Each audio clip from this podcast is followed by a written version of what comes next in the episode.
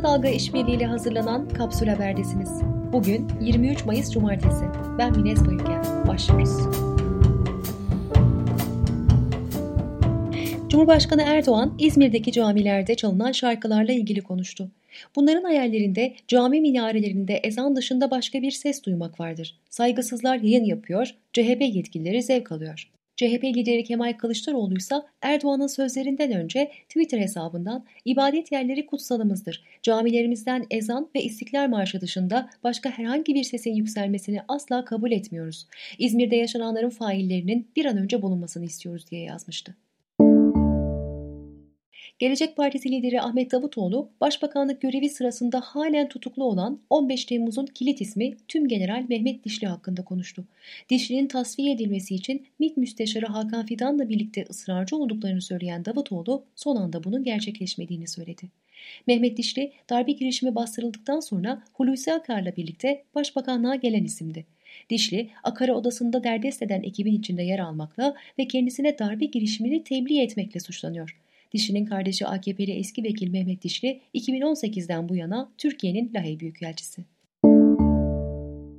Ankara Büyükşehir Belediyesi, Melik Gökçek ve belediyenin 3 eski yöneticisi hakkında FETÖ'ye yardım ve finansman gerekçesiyle suç duyurusunda bulundu. Yapılan incelemede belediyenin 17-25 Aralık 2013 tarihinden sonra da Samanyolu TV, Samanyolu Haber TV, Kanal Türk ve Bugün televizyonlarına kaynak aktardığı belirlendi.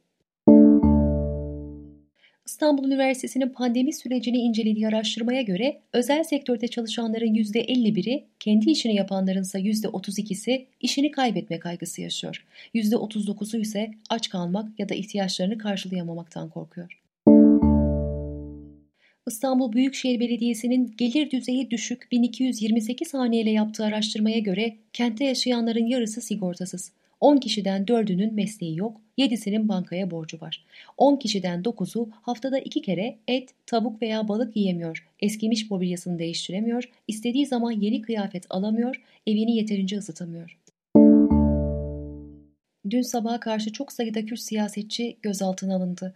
Polis aralarında Rosa Kadın Derneği kurucu üyesi Ayla Akat Ata, DPP eski eş genel başkanı Mehmet Arslan, HDP MYK üyesi Özlem Gündüz'ün de aralarında bulunduğu isimlerin evlerine kapıyı kırarak baskın yaptı. Siyasetçilerin hangi gerekçeyle gözaltına alındıkları bilinmiyor. Sırada güncel Covid-19 verileri var.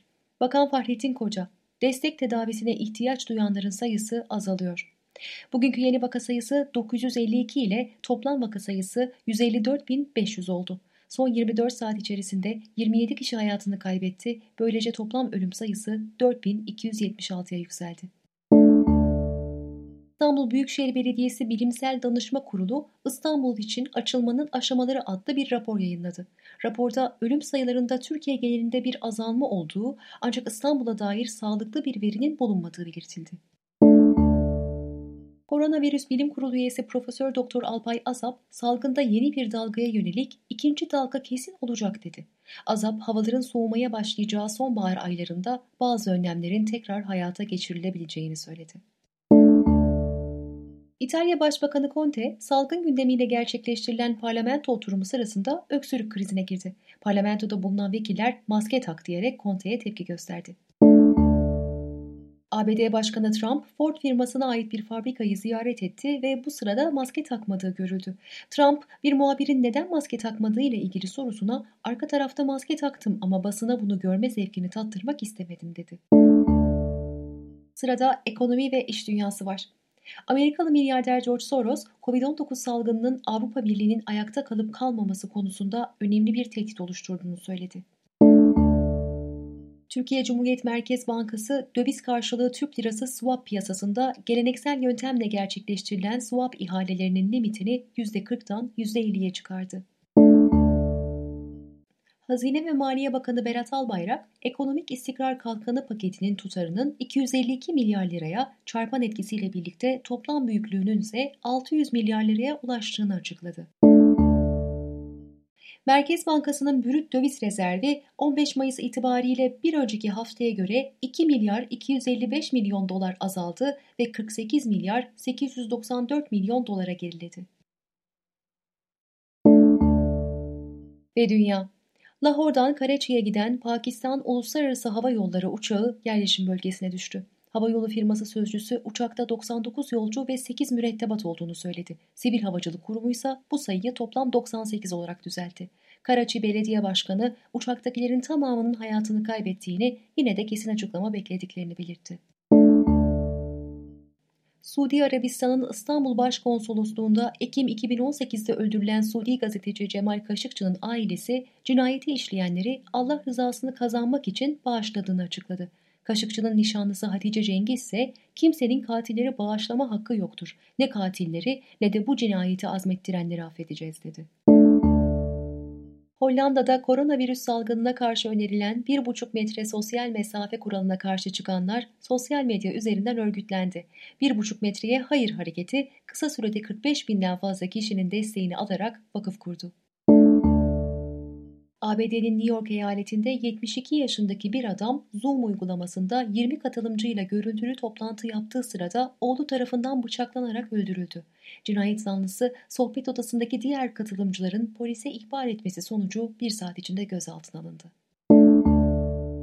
Şimdi de teknoloji. Avustralyalı araştırmacılar internet bağlantısı hızında dünya rekoru kırıp saniyede 44,2 terabite ulaştı. Bu hızla 1000 adet yüksek çözünürlüklü bir filmi bir saniyede indirmek mümkün. Tanışma ve sosyalleşme uygulaması OkCupid'in araştırmasına göre ayrıldıktan sonra eski sevgilinizi sosyal medyada takip eder misiniz sorusuna Türkiye'deki kullanıcıların %63'ü evet cevabını verdi. Günün sözüyle kapatıyoruz. Türk Tabipleri Birliği COVID-19 izleme grubu üyeleri. Rakamların matematiksel olarak azalması salgının biteceği anlamına gelmiyor.